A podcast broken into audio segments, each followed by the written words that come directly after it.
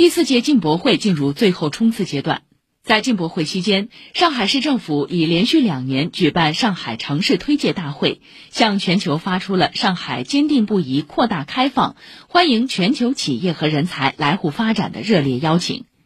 今年的推介大会将于十一月六号下午在上海中心举行。大会的主题为“拥抱进博，共享未来”。请听报道。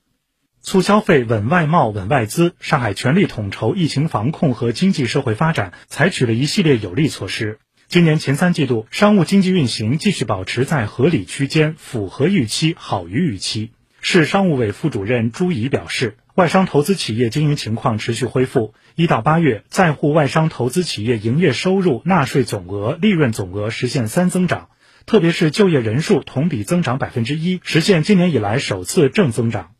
呃，无论是实到外资，还是新设的企业数，还是合同数啊，我们都是实现了三增长。特别是我们的实到外资，前三季度是一百七十八点五亿美元，同比增长百分之十五。今年前三季度呢，我们的总部经济啊，还有我们的研发中心的增幅呢，应该说也还是体现出了一定的信心。前三季度我们新认定的跨国公司地区总部呢是四十七家，研发中心呢是二十家。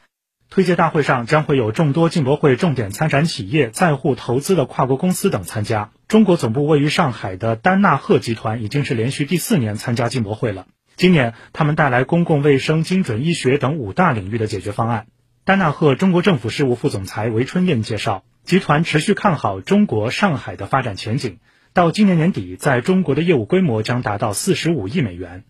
这一次的这个城市推介会里面，我们也会就我们呃旗下的叫做创思的这家公司，呃，目前我们会增资四千万美金，这个注册地是在临港，这个其实也是我们持续看好上海市的这个营商环境吧，呃，尤其是利用好自贸区这个相关的这样的一些好的一些政策哈，做好我们在中国的呃对于这个本地企业孵化还有一些技术投资方面的这样的一些布局。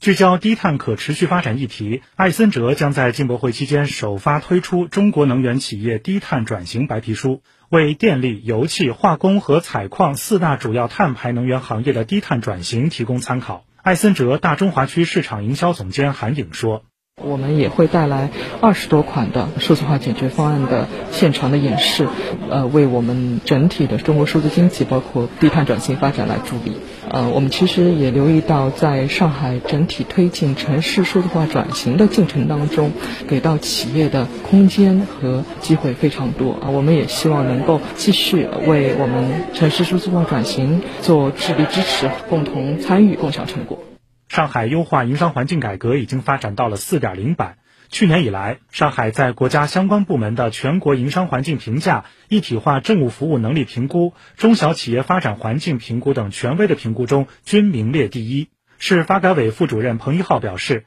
持续打造市场化、国际化、法治化营商环境，有效激发了市场主体活力，推动了经济企稳回升。最近。国务院常务会议已明确将上海作为全国营商环境综合改革试点城市，我们将以创新试点为契机，推动上海营商环境的整体优化，让各位企业家在上海办事更顺心，经营更放心，扎根更安心，与上海共同发展，相互成就。以上由记者李斌报道。